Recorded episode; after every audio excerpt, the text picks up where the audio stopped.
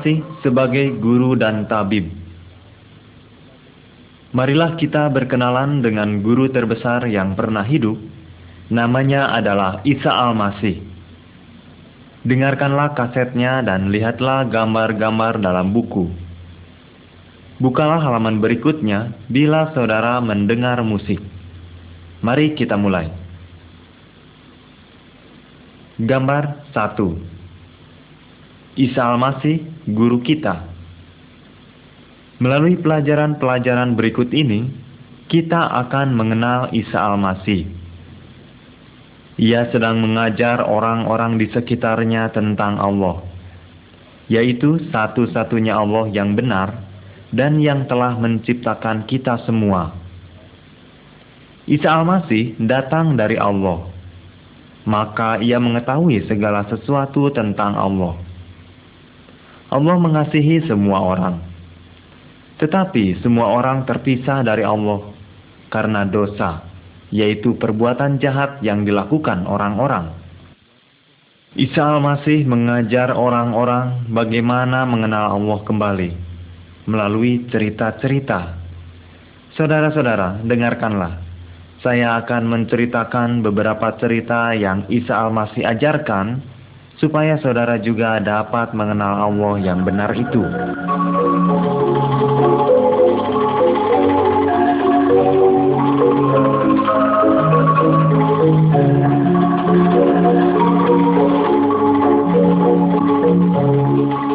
Gambar 2 Dua buah rumah Isa Al-Masih bercerita tentang dua buah rumah seperti yang kita lihat pada gambar ini. Rumah yang satu dibangun di atas batu, sehingga dasarnya kuat. Pada saat diserang badai, rumah itu tidak roboh. Rumah yang satu lagi dibangun di atas pasir. Ketika badai datang, robohlah rumah itu. Lihatlah, rumah itu hanyut dilanda banjir. Isal masih berkata bahwa orang yang membangun rumah di atas batu adalah orang yang bijaksana kita juga harus membangun kehidupan kita di atas dasar yang kuat. Dasar yang kuat untuk kehidupan kita adalah percaya dan taat kepada ajaran-ajaran Isa Al-Masih. Jika kita mentaati ajaran tentang Allah, maka kehidupan kita tidak dapat dihancurkan oleh iblis setelah kematian. Kita juga dapat tetap kuat meskipun terjadi masalah-masalah atau badai dalam kehidupan.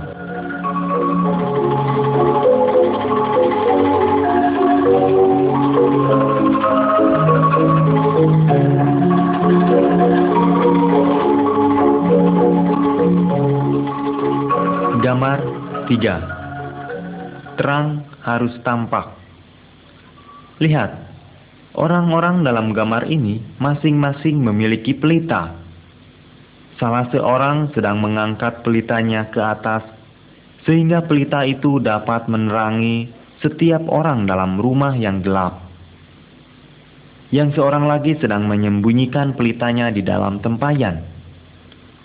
Tentu saja pelita itu tidak bisa menyinarkan terangnya jika ditaruh di dalam tempayan itu.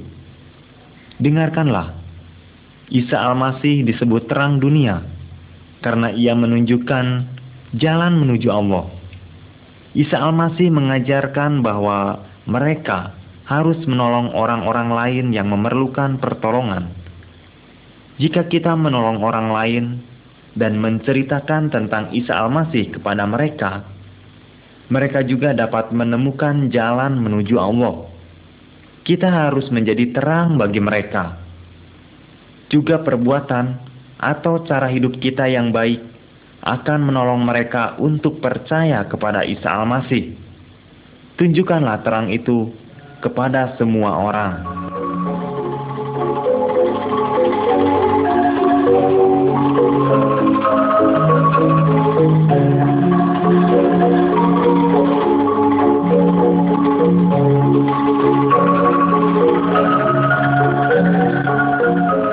Gambar 4 Balas dendam Lihatlah, ada seorang prajurit Roma yang kejam sedang memukul seorang Yahudi. Prajurit itu juga telah mencuri jubah orang itu. Apa yang seharusnya dilakukan oleh orang Yahudi itu? Isa Al-Masih mengajar orang-orang. Janganlah membalas dendam terhadap orang yang berbuat salah kepadamu. Jika seorang menampar pipi kananmu, biarkanlah dia menampar pipi kirimu juga. Jika seseorang menyakiti orang lain, seharusnya dia dihukum. Hal ini memang benar, tetapi hanya Allah yang dapat menghakimi atau mengetahui siapa yang benar-benar bersalah. Allah akan menghukum semua orang yang bersalah. Ia mungkin menghukum mereka selama mereka hidup, atau dengan penghukuman kekal di neraka sesudah kematian. Allah tidak berkenan apabila kita yang membalas dendam kita harus menyerahkannya kepada Allah yang akan menghukum mereka yang berbuat salah kepada kita.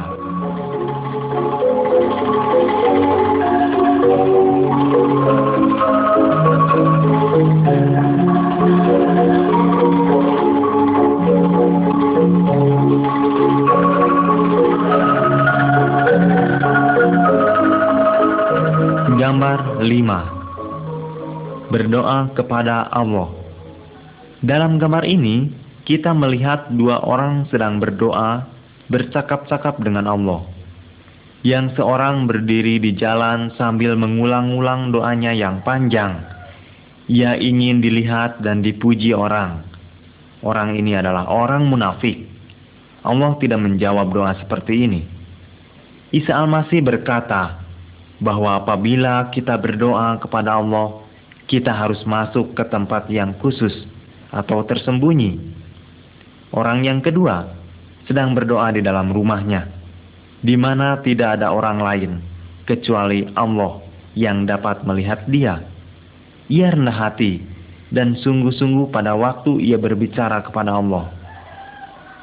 Allah mendengar dan menjawab doa seperti ini. Kita seharusnya memuji Allah dalam doa kita dapat memohon agar Dia menyelamatkan kita dari iblis, dosa, dan yang jahat. Kita seharusnya juga berdoa untuk orang lain dan mohon hal-hal yang kita perlukan kepada Allah.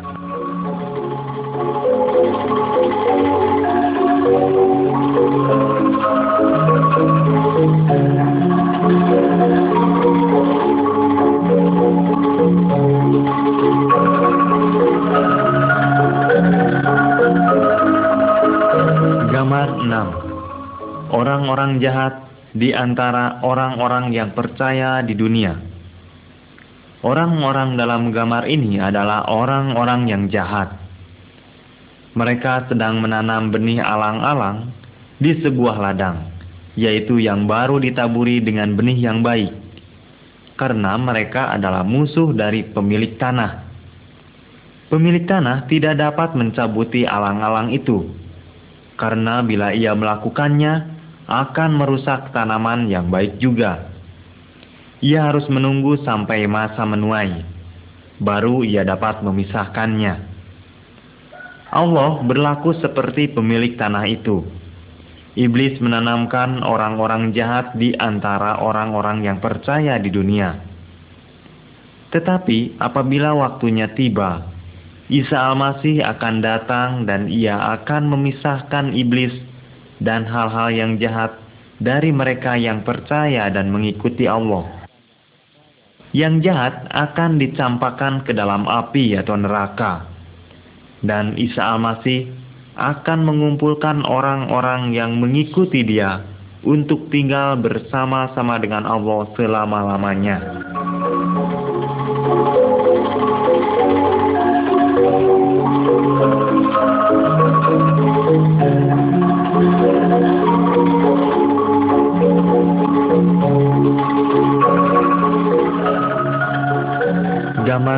7 Anak-anak Allah Suatu hari beberapa orang membawa anak-anak mereka kepada Isa Al-Masih. Mereka ingin agar Isa Al-Masih meletakkan tangan atas anak-anak itu dan berdoa kepada Allah bagi mereka. para pengikutnya atau murid-murid Isa Al-Masih mencoba untuk menyuruh anak-anak itu pergi. Isa Al-Masih tidak senang atas kelakuan pengikut-pengikutnya dan berkata, Biarkanlah anak-anak itu datang kepadaku dan jangan melarang mereka. Kerajaan Allah adalah milik orang-orang seperti mereka. Kemudian Isa Al-Masih berkata lagi kepada pengikut-pengikutnya, "Jika kalian tidak berubah dan menjadi seperti anak-anak itu, kalian tidak akan pernah masuk ke dalam kerajaan Allah." Barang siapa yang merendahkan dirinya seperti seorang anak, dialah yang terbesar dalam kerajaan Allah. Mereka yang sombong dan mengira bahwa mereka adalah orang besar, tidak dapat menjadi pengikut Isa Al-Masih yang benar.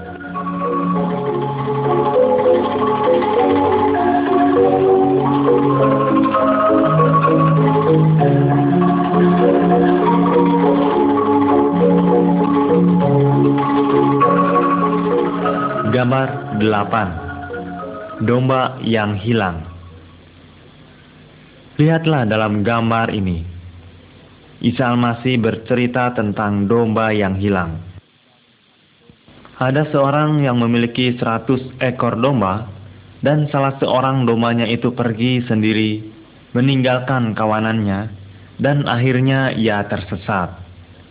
Maka gembala domba itu meninggalkan yang 99 ekor dombanya, dan pergi mencari seekor yang hilang itu. Pada waktu ia menemukan dombanya yang hilang itu kembali, ia sangat gembira dan bahkan lebih gembira atas domba yang seekor itu daripada atas 99 ekor lainnya yang tidak hilang. Begitu juga Allah tidak menghendaki seorang pun hilang karena mengikuti jalan iblis. Isa Al-Masih disebut gembala yang baik. Ia datang untuk mencari dan menyelamatkan orang-orang yang terhilang, seperti gembala tadi mencari dombanya. Isa Al-Masih bersedia menyerahkan nyawanya untuk menyelamatkan kita dari dosa, dari iblis, dan dari kematian kekal.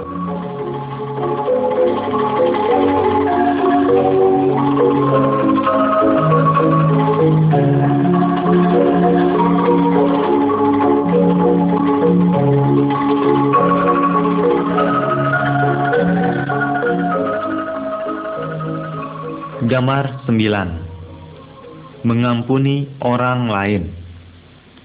Dengarkanlah. Suatu hari seorang raja menemukan bahwa salah seorang hambanya berhutang kepadanya dalam jumlah yang sangat besar sekali, mungkin jutaan rupiah. Hamba itu tidak akan pernah bisa membayarnya kembali. Maka raja memerintahkan hamba itu beserta keluarganya dijual sebagai budak. Kemudian hamba itu memohon dengan sangat agar raja itu memberi waktu lagi untuk mengembalikan hutangnya. Raja merasa kasihan terhadap hamba itu, maka ia mengampuninya dan menghapuskan semua hutangnya. Tetapi lihatlah apa yang terjadi dalam gambar ini hamba itu keluar dan kemudian bertemu dengan orang yang berhutang kepadanya dalam jumlah yang sangat kecil sekali, mungkin hanya beberapa ratus rupiah saja. Ia mencoba untuk mencekik orang itu dan memaksa dia untuk mengembalikan uangnya. Ia memasukkan orang itu ke dalam penjara karena ia tidak dapat membayar hutangnya dengan segera. Hamba-hamba yang lain menceritakan hal ini kepada raja. Raja menjadi sangat marah. Lalu ia memasukkan hamba yang jahat itu ke dalam penjara selamanya. Allah akan mengampuni kita dari segala kesalahan yang telah kita perbuat. Tetapi, kita juga harus mengampuni semua orang yang bersalah kepada kita.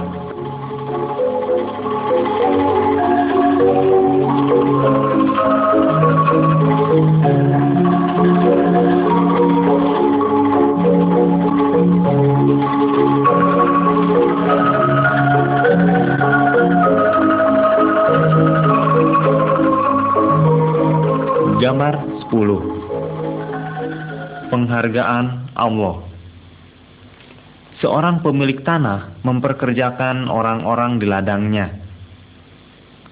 Ia setuju untuk membayar mereka masing-masing satu uang perak sebagai upah bekerja sehari penuh.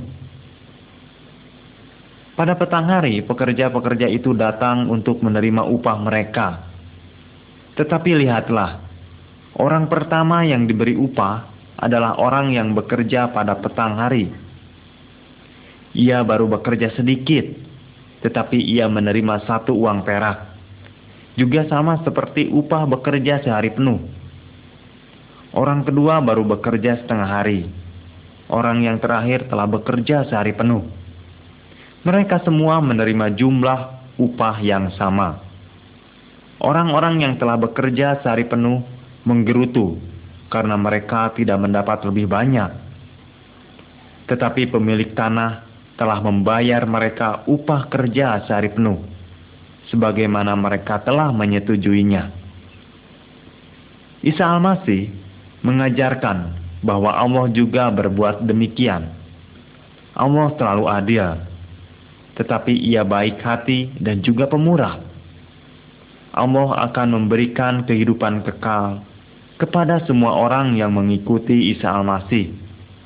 Itu adalah pemberian dari Allah yang tidak dapat dicari sendiri atau didapat karena pekerjaan yang kita lakukan untuk Allah.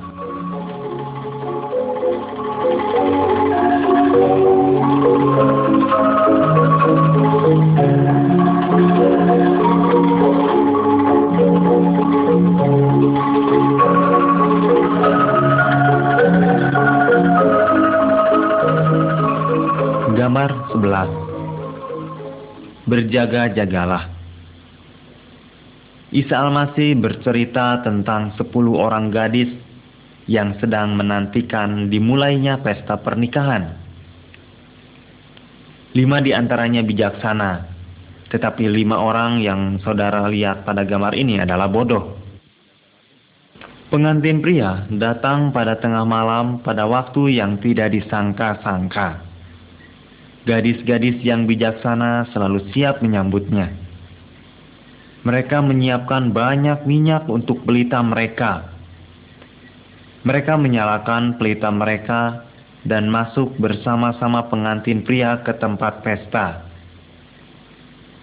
Gadis-gadis yang bodoh kehabisan minyak untuk pelita mereka. Maka mereka harus pergi dan membeli minyak yang baru. Sementara mereka pergi, pintu ditutup. Bukalah pintu bagi kami, teriak mereka. Pengantin pria itu menjawab, Tidak, aku tidak mengenal kalian. Isa Al-Masih sekarang ada di surga. Tetapi suatu hari ia akan datang kembali pada waktu yang tidak disangka-sangka.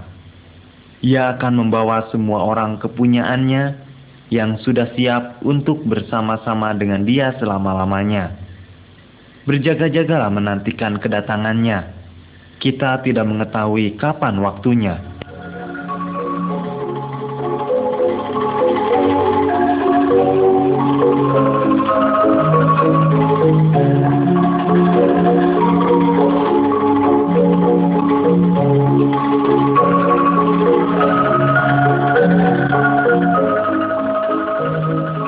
Gambar 12 Menantikan Isa Al-Masih Bagaimana saudara?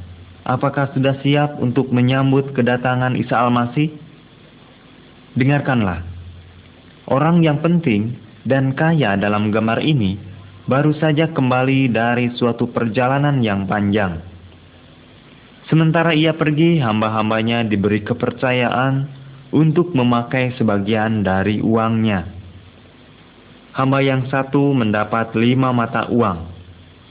Ia pergi berdagang dan memperoleh laba lima mata uang kembali untuk majikannya. Hamba yang lain mendapat dua mata uang. Ia juga mengusahakan uangnya dan mendapat untung dua mata uang. Pada waktu majikan mereka kembali, mereka mendapat hadiah dari majikan itu ada juga hamba yang seorang lagi. ia mendapat satu mata uang.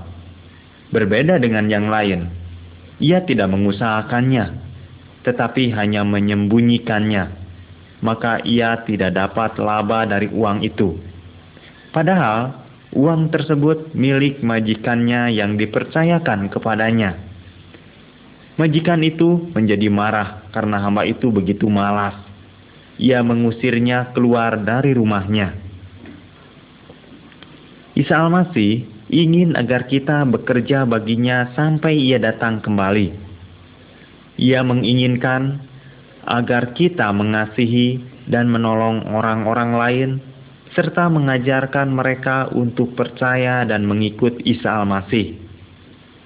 Kelak, pada saat ia datang kembali, ia akan berkata kepada kita, Bagus, masuklah dan ikutlah ke dalam kebahagiaan Tuanmu.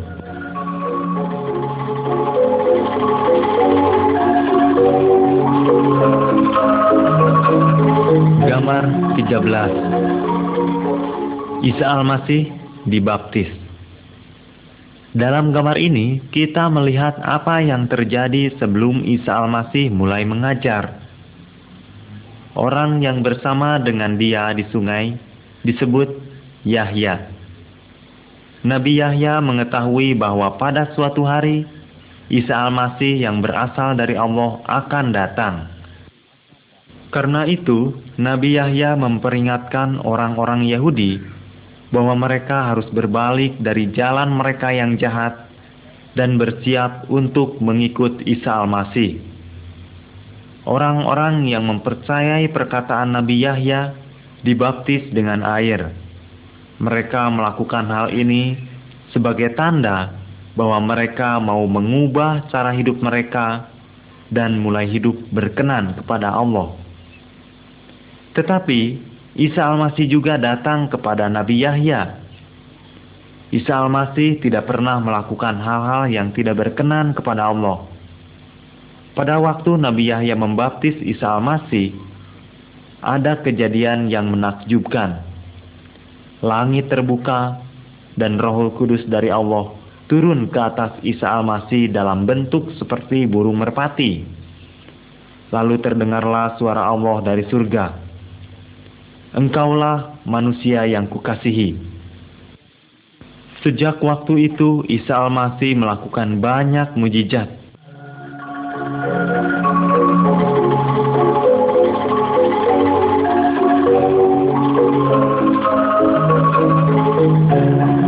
14 Isa Al-Masih memanggil murid-murid. Isa Al-Masih memerlukan orang-orang untuk menolong dia. Ia ingin mengajar mereka mengenai Allah, supaya mereka dapat juga mengajarkannya kepada orang-orang lain. Suatu hari, sementara Isa Al-Masih berjalan di tepi danau, ia melihat orang-orang sedang menangkap ikan. Nama mereka adalah Petrus dan Andreas. Isa Al-Masih berkata kepada mereka, Mari ikutlah aku. Aku akan mengajar kalian menjala orang. Lalu mereka pun segera meninggalkan jalan mereka dan mengikut Isa Al-Masih. Kemudian Isa Al-Masih memanggil Yakobus dan Yohanes.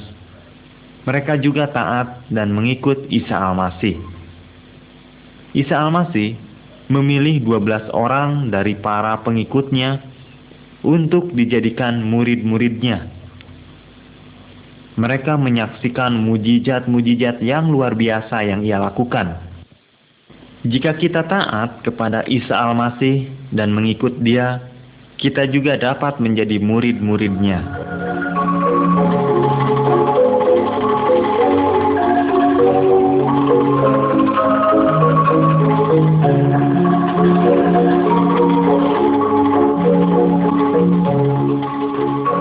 Gambar 15 Manusia ditahirkan Suatu hari, ada seorang yang berpenyakit kusta datang kepada Isa Al-Masih. Ia berlutut di hadapan Isa Al-Masih dan memohon, "Kalau engkau mau, engkau dapat mentahirkan aku." Orang-orang lain merasa takut berada dekat dengan orang ini karena penyakitnya itu.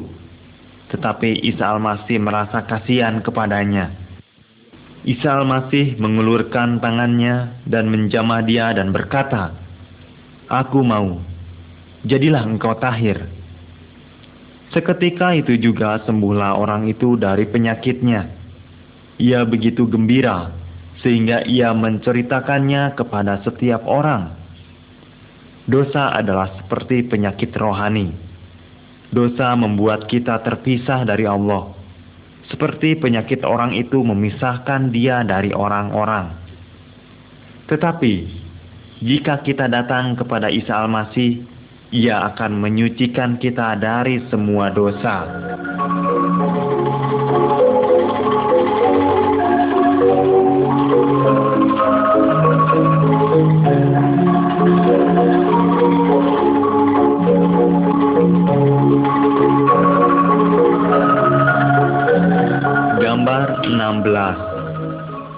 16 Seorang lumpuh berjalan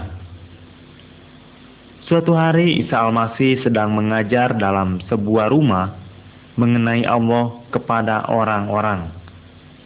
Lalu datanglah empat orang yang membawa seorang yang lumpuh kepada Isa Al-Masih. Tetapi karena banyaknya orang, mereka tidak dapat masuk ke dalam rumah. Maka mereka membuka atap rumah itu. Lihatlah, mereka sedang menurunkan orang itu melalui atap rumah, tepat di depan Isa Al-Masih. Isa Al-Masih melihat iman mereka kepadanya. Lalu ia berkata kepada orang yang lumpuh itu, Anakku, dosamu sudah diampuni. Beberapa ahli agama menjadi marah pada saat mereka mendengar hal itu. Hanya Allah yang dapat mengampuni dosa, kata mereka. Mereka tidak mengerti bahwa Isa Al-Masih adalah Allah. Kemudian Isa Al-Masih berkata kepada orang lumpuh itu, Bangunlah, angkatlah tilammu, dan pulanglah ke rumahmu. Orang itu disembuhkan. Ia bangkit, mengambil tilamnya, dan berjalan pulang. Betapa senangnya dia disembuhkan. Tetapi lebih senang lagi bila Allah mengampuni dosa-dosa kita sehingga kita memperoleh hidup yang kekal.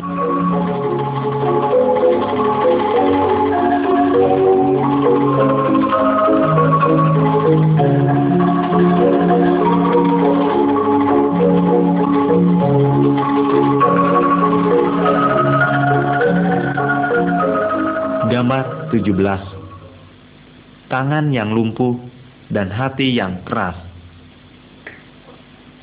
Di sini kita melihat Isa Al-Masih berada di dalam rumah ibadat. Para pemuka agama juga ada di situ. Hari itu merupakan hari yang khusus dalam tiap-tiap minggu bagi orang-orang Yahudi, yaitu hari untuk menyembah Allah. Mereka tidak boleh bekerja pada hari itu. Di rumah ibadat itu ada seorang yang tangannya lumpuh sebelah. Para pemuka agama memperhatikan Isa Al-Masih kalau-kalau ia akan menyembuhkan orang itu. Mereka ingin mempersalahkan Isa Al-Masih karena tidak mentaati hukum orang-orang Yahudi. Karena itu Isa Al-Masih bertanya kepada mereka, Menurut agama, apakah yang boleh kita perbuat pada hari ini? Menolong atau menyakiti orang? Para pemimpin agama tidak berkata apa-apa. Hati mereka begitu keras. Lalu Isa Al-Masih berkata kepada orang yang sakit itu, Ulurkanlah tanganmu. Ia mengulurkan tangannya dan menjadi sembuh. Kita harus selalu menyembah Allah tetapi Allah berfirman bahwa kita juga harus mengasihi dan memperhatikan orang-orang lain.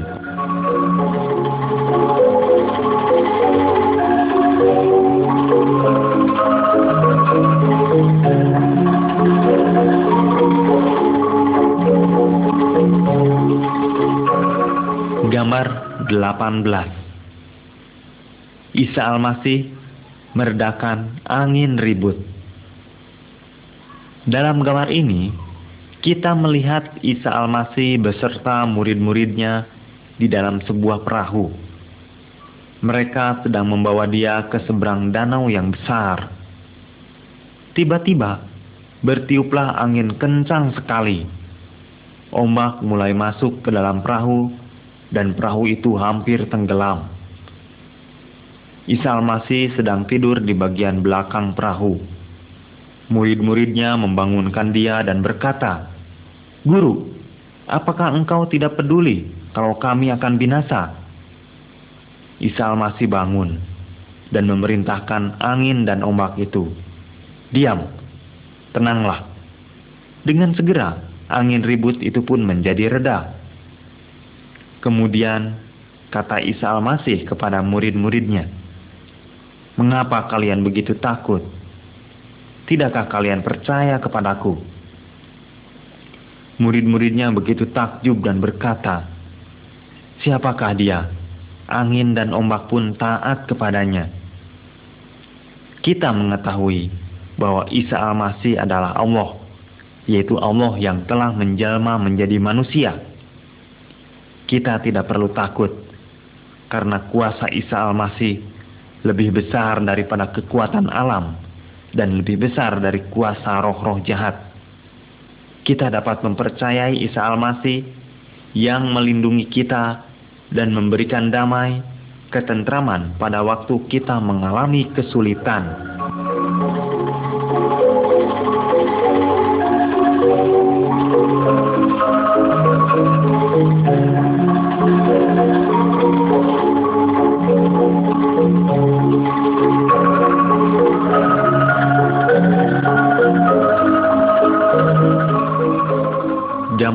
19 Seorang wanita disembuhkan Dapatkah saudara melihat seorang wanita di tengah-tengah orang banyak ini? Ia menderita penyakit pendarahan selama 12 tahun. Ia mendengar bahwa Isa Al-Masih dapat menyembuhkan orang-orang. Maka ia berpikir dalam hatinya, jika aku menyentuh jubahnya saja, pasti aku sembuh. Maka wanita itu menyentuhnya dan seketika itu juga pendarahannya berhenti. Isa Al-Masih mengetahui bahwa ada kekuatan yang keluar dari dirinya. Siapa yang menyentuh jubahku? Tanyanya. Ada banyak orang di sekeliling Isa Al-Masih tetapi wanita itu tahu bahwa Isa Al-Masih sedang menanyakan dirinya. Lalu ia sujud di hadapan Isa Al-Masih dengan ketakutan. Ia menceritakan bagaimana ia telah disembuhkan. Isa Al-Masih berkata kepadanya, Imanmu telah menyembuhkan engkau. Pergilah dengan selamat. Isa Al-Masih mengetahui hal-hal yang kita sembunyikan terhadap orang-orang lain datanglah kepadanya dan percaya bahwa ia juga dapat menolong saudara.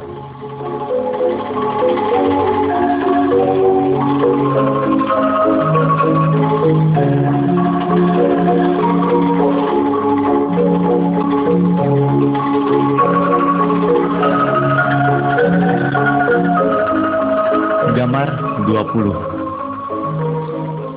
seorang anak yang mati hidup kembali.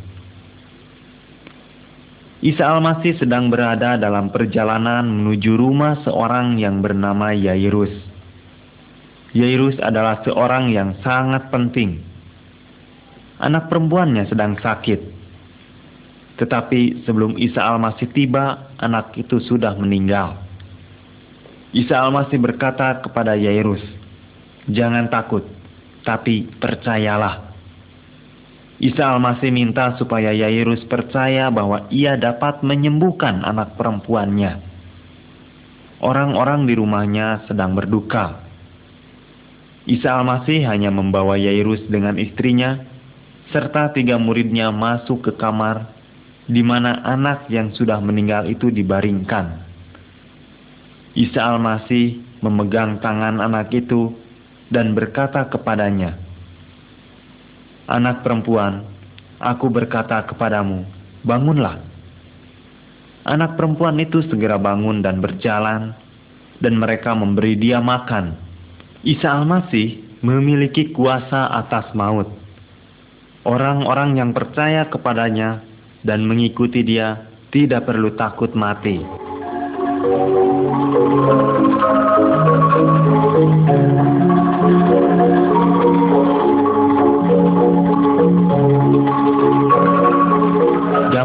21 Iman seorang asing Suatu hari seorang wanita asing yaitu wanita Kanaan datang kepada Isa Al-Masih. Anak perempuannya dirasuk roh jahat. Ia memohon agar Isa Al-Masih mengusir roh jahat itu. Isa Al-Masih mengatakan, bahwa ia datang terutama untuk menolong orang-orang Yahudi. Ia berkata bahwa jika ia menolong orang-orang asing terlebih dahulu daripada orang-orang Yahudi, itu sama halnya dengan memberi makan anjing dulu sebelum memberi makan anak-anaknya. Wanita itu berkata kepadanya, "Tetapi anjing-anjing pun mendapat makanan dari sisa-sisa yang dijatuhkan anak-anak dari meja." Maka Isa Al-Masih menjawab, Engkau memiliki iman yang besar. Engkau akan mendapat apa yang engkau minta. Lalu ia pulang ke rumahnya dan mendapati bahwa roh jahat itu telah keluar dari tubuh anaknya. Isa Al-Masih mengasihi orang-orang dari berbagai suku. Ia ingin agar kita menaruh kepercayaannya kepadanya dan dibebaskan dari kuasa iblis.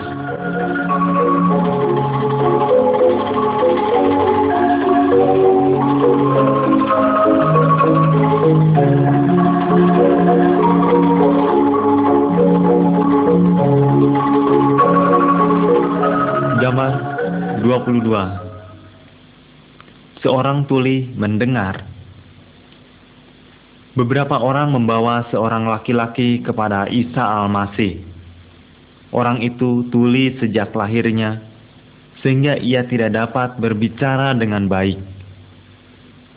Isa Al-Masih membawa orang itu keluar dari antara orang banyak. Lalu ia memasukkan jarinya ke telinga orang itu. Kemudian ia meludah dan menjamah lidah orang itu. Isa Al-Masih menengadah ke langit dan berkata kepada orang itu, Terbukalah. Seketika itu juga orang itu dapat mendengar dan berbicara dengan jelas. Orang-orang merasa takjub dan berkata, Isa Al-Masih membuat semuanya dengan baik. Bahkan ia membuat orang tuli mendengar dan orang bisu berbicara. Isa Al-Masih dapat membuka telinga-telinga kita juga, sehingga kita dapat mendengar dan mengerti firman Allah.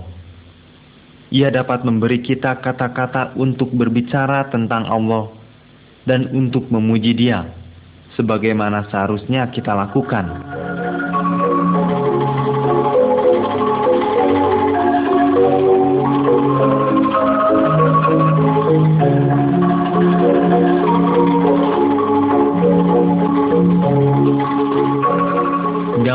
23 Isa Al-Masih membuat orang buta menjadi melihat. Dalam gambar ini kita melihat seorang yang buta.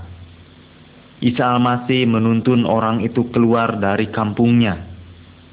Ia meludahi mata orang itu dan bertanya kepadanya, "Apakah engkau melihat sesuatu?" Orang itu mulai dapat melihat, tetapi belum jelas maka ia berkata, Aku melihat orang-orang, mereka seperti pohon-pohon yang sedang berjalan-jalan. Lalu Isa Al-Masih menjamah mata orang itu sekali lagi. Maka orang itu dapat melihat dengan jelas. Betapa senangnya orang itu melihat Isa Al-Masih. Iblis membuat kita buta rohani. Iblis tidak ingin kalau kita mengenal Isa Al-Masih atau mengerti firman-Nya yang akan menyelamatkan kita. Tetapi Isa Al-Masih dapat membuat kita melihat dan mengerti dengan jelas.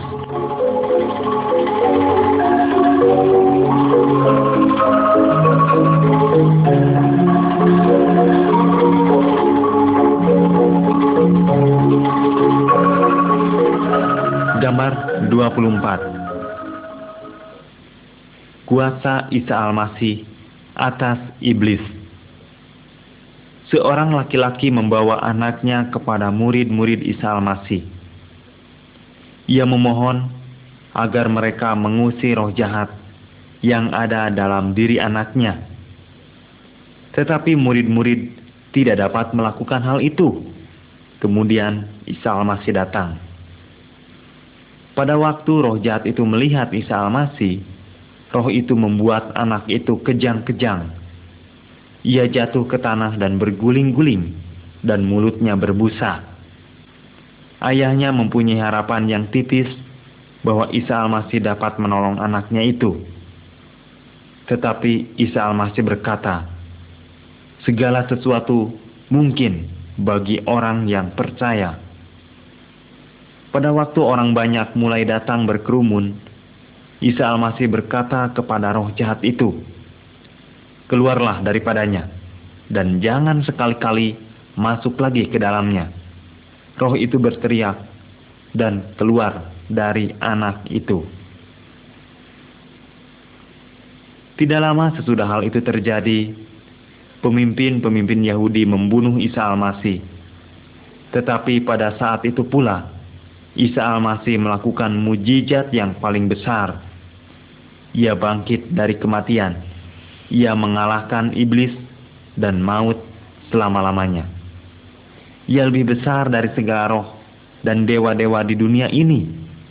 Dan ia memiliki kuasa yang jauh melebihi semuanya. Karena Isa Al-Masih adalah satu-satunya Allah yang benar.